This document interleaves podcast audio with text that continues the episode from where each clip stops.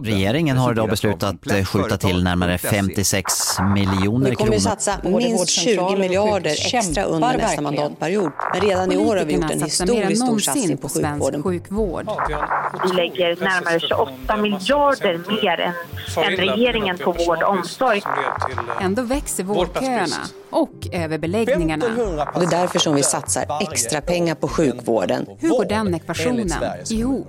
Det är just nu ett mycket ansträngt läge på Akademiska sjukhusets akutmottagning.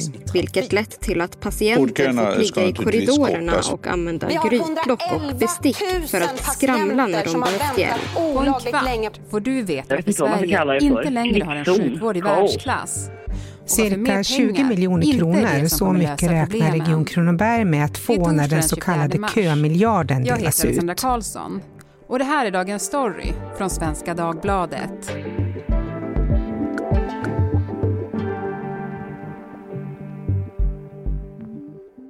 Fredrik Mellgren, reporter här på Svenska Dagbladet. Du har i fyra stora reportage tagit tempen på den svenska sjukvården.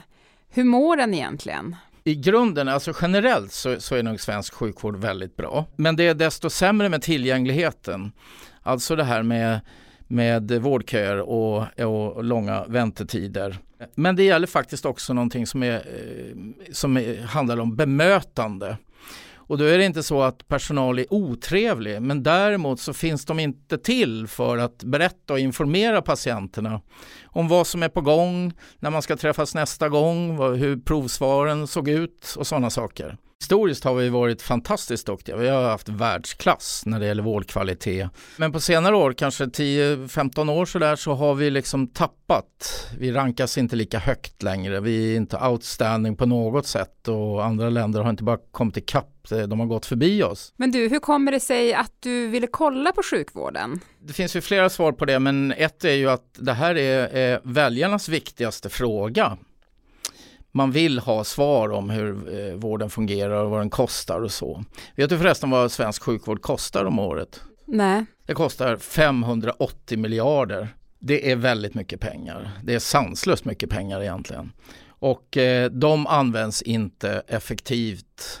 Det är ju lite fascinerande här att, att debatten och rapporteringen om, om svensk sjukvård och även många politiska förslag, de handlar ju om brist på vårdplatser och att det saknas pengar. Men det är faktiskt inte där som problemen finns. Eller eh, alltså på marginalen kan det behövas mer pengar. Men de stora problemen handlar om att svensk vård är ineffektiv och att vi har vårdcentraler som inte fungerar. Men det är ju annars pengar som man tänker är problemet och det är oftast det som politiker lovar att skjuta till. Exakt. Och vi kan nog se fram emot ett, ett ganska häftigt politiskt race här fram emot valet. Där det handlar om att trumfa över varandra om att ge mera pengar till, till vården. Eh, Sverige är nog det land som har öst in mest pengar för att försöka få bort sina långa vårdköer och det har lönat sig väldigt, väldigt dåligt. Sjukvården är i kris och politikerna öppnar plånboken. Och nu är det valår, så ännu mer pengar är att vänta. Men trots att Sverige är ett av de fem länder som lägger mest pengar på sjukvård i hela Europa så ökar väntetiderna, överbeläggningarna och operationsköerna. Redan före pandemin hade Sverige bland de längsta vårdköerna i Europa. En av dem som vet hur det är att vänta i den kön är Gunnel Öberg. Jag, jag hade så ont att jag knappt kunde stå vissa dagar. I SVT Västmanland berättar hon om hur hennes artros gör att hon har smärtor i höfterna. Men trots att hon knappt kan gå vissa dagar har hon väntat i ett år på operation. Och under tiden hon väntat har hon gått haltande till jobbet som sjuksköterska. Om jag är sjuk så är det någon av mina kollegor som får jobba. Gunnel är inte ensam. Idag står närmare 180 000 personer i operationskö. Och mer än hälften har, precis som Gunnel, väntat i mer än de tre månader som vårdgarantin lovar. Nya siffror över väntetiderna inom den svenska sjukvården visar att vårdgarantin är långt ifrån att uppfyllas. Samtidigt har olika regeringar i flera decennier försökt både belöna och pressa regionerna för att de ska kapa köerna. Men enligt de experter som granskat resultaten av satsningarna har inget gett någon större effekt. Men varför har vi så långa vårdköer i Sverige? Alltså långa vårdköer är inte något nytt i Sverige. Verkligen inte. Det är ett gammalt fenomen. Men idag skulle jag säga att det beror på brist på personal. Tänk själv liksom att du har ett operationslag och så fattas det en person. Då kan du inte genomföra den operationen. Det är bara så enkelt. Du har, du har gjort operationer förut antar jag? Gjort och gjort, alltså jag kommer ju från ett bemanningsföretag. Men det är ju lite ironiskt tänker jag, för per invånare så har vi väldigt mycket utbildad sjukvårdspersonal i Sverige. Ja, så är det. Både läkare och eh, sjuksköterskor så ligger vi en bra bit över genomsnittet i OECD. Och det tyder ju på att vi har inte svårt att locka människor att utbilda sig till vårdyrken men däremot har vi svårt att få dem eh, att behålla dem inom vården. Och vad beror det på? Det beror ju på flera saker men jag skulle säga att det främsta skälet är att regionerna är dåliga arbetsgivare. Att eh, vårdpersonal inte känner att de eh, kan klara av ett liv, ett vanligt liv och samtidigt ha sitt yrke. Det är rent ut sagt dåligt alltså. Det, det, det tyder på att personalpolitiken är eftersatt i, i, i många regioner. Mm. En sak jag tyckte var jätteintressant när jag läste dina artiklar, det var att produktiviteten i Sverige är så låg. Alltså en läkare här tar emot väldigt mycket färre patienter än i till exempel Tyskland. Varför är det så? Ja, det är ju inte så att eh, svenska läkare sitter och rullar tummarna. Utan det som många tunga vårdexperter pekar på det är ju då att, att eh, de delvis gör fel saker.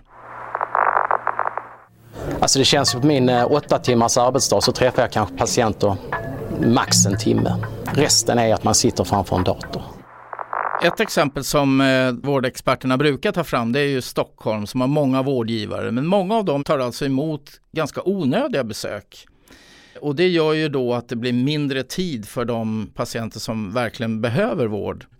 Till exempel bara en hudläkare som tar emot en eh, patient som är orolig för några prickar på kroppen.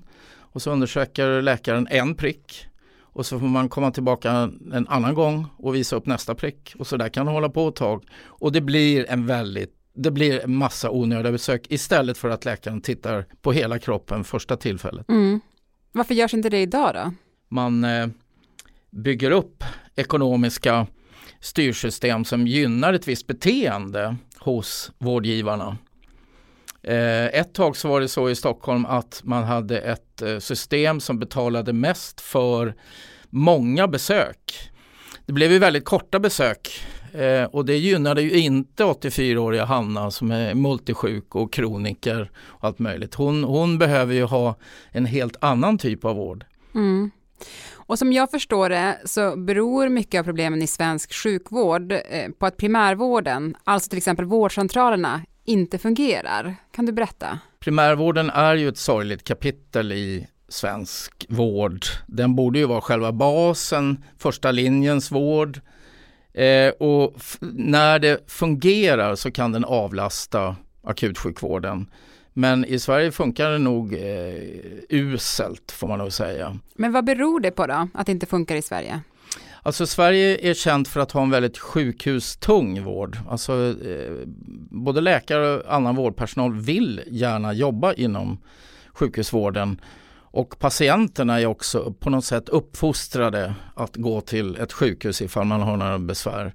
Men eh, det finns undantag. Det finns undantag.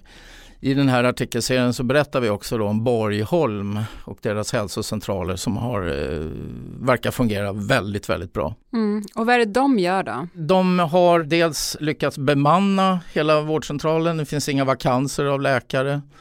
Man har få invånare på varje läkares lista så att de verkligen hinner med och ta emot patienterna. Mm. Och, och, genom det så lyckas man då uppfylla det här löftet om att ta emot patienterna samma dag när de hör av sig. Och man har dessutom lyckats då avlasta det närmaste sjukhuset som finns i Kalmar med ungefär 30 procent akutbesök och lika många vårddygn och det är fantastiska resultat. Jag tänkte på det här med fast läkare som man ju pratar om på vårdcentral. Har du det? Ja, jag har haft det ett antal år och sen gick den läkaren eh, in i väggen eller blev utbränd. Och sen dess har jag inte haft det. Mm, för jag tänker, jag har aldrig haft en, en fast läkare.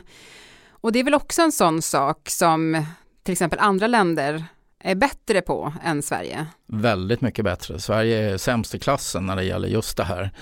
Eh, svenskar har däremot eh, en namn, namn på sin frisör och tandläkare. Mm. Och varför skiljer det sig då? Varför har vi inte det i Sverige? Vad är det som inte funkar? I Sverige har vi pratat mycket om primärvården och det har även satsat pengar ända sedan 90-talet när husläkarreformen kom i, i Sverige. Eh, men i praktiken så har inte så mycket hänt. Och det beror nog på att man har inte följt efter med lagstiftningen. Alltså att man lagför det här att en patient har rätt till en, en egen läkare. Det har man ju då i Norge till exempel. Eh, och, och Det här gör att det blir inte samma tryck på att verkligen genomföra förändringen som, som behövs. Eh, och dessutom så finns det en maktkamp mellan sjukhusvård och primärvård. Eh, där, där eh, inte minst läkare tycker att det är finare att, att jobba på sjukhus och det, det, det styr väldigt mycket. Men om vi nu eh, återgår lite grann till politikerna här, eh, valår och allt som det är. Jag tänker så här, varför har man inte då från politiskt håll satsat allt på primärvården om det nu är så viktig för hela den här kedjan? Nej men det handlar nog också om att, att eh, både regioner och staten behöver styra läkarna. Eh, att de stora samhällsbehoven finns inom primärvården och att det är där jobben finns. Att liksom vara tydlig med det. Det tror jag är en, en, ett, ett sätt att försöka lösa det åtminstone. Under pandemin var en stor fråga antalet vårdplatser i Sverige och att vi har så få i jämförelse med andra länder. Faktum är att vi när pandemin slog till hade minst vårdplatser i hela Europa. En annan stor del av problemet är också att vissa av de vårdplatser som finns inte kan användas på grund av personalbrist.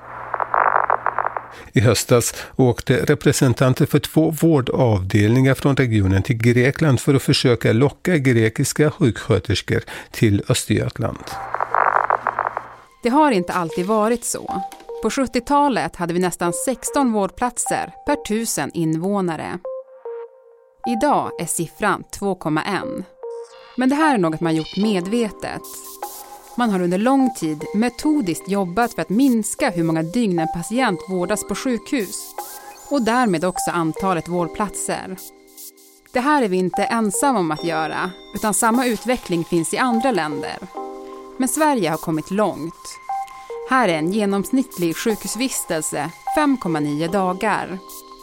Det är tredje kortast inom OECD-länderna. Som jag förstår det så har man ju aktivt jobbat för att få bort vårdplatser. Eh, varför? Ja, det har man absolut försökt göra och tanken har ju varit där att det är bra för patienten att inte bli inlagd på sjukhus. Det finns ju inget självändamål att, att man ska ligga på sjukhus Eh, så är det ju. Eh, dessutom är de här vårdplatserna det är bland det dyraste som finns inom vården. Så det har funnits liksom två drivkrafter att dra ner på antalet vårdplatser. Men sen har det ju varit en eh, fantastisk liksom, medicinsk utveckling också som gör att man behöver inte eh, ligga kvar lika länge på, på efter en, en behandling. eh, det finns ett sånt här klassiskt exempel och det är ju magsårsmedicinen Losec Eh, innan den kom så då var det en stor operation som gjordes och man låg kanske en vecka och fick eftervård på ett sjukhus. I och med att det där pillret kom så behövde man inte lägga sig in på sjukhus alls. Och då minskade ju behovet av vårdplatser för en väldigt, väldigt stor patientgrupp. Men du, har vi fått för få vårdplatser nu då? Ja, alltså här är ju experterna oense. En del menar då att det räcker om man får igång de vårdplatser som borde fungera. Ungefär var tionde vårdplats är stängd på grund av att eh, man inte kan bemanna dem. Det är personalbrist helt enkelt. Andra tycker att det är det räcker nog faktiskt inte utan man behöver också skaffa kanske 1000-2000 ytterligare vårdplatser utöver de 21 000 som redan finns. Men de då som menar att vi behöver fler vårdplatser, alltså vad menar de att det får för konsekvenser att vi har för få? Eh, ja, alltså det är väldigt tydliga konsekvenser, eh, bland annat då överbeläggningar. Eh, när det är stopp så tvingas ju då patienter som måste vara kvar på sjukhuset och, och ligga i korridoren i sin säng eller bakom någon skynke i, på något dagrum eller något sånt där. Eller inne i duschrummet. Det förekommer de mest eh, otroliga historier om, om, om det här vad man tvingas göra av patienterna när vårdplatsen inte räcker till.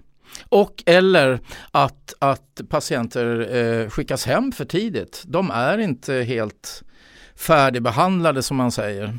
Om vi ska summera lite grann.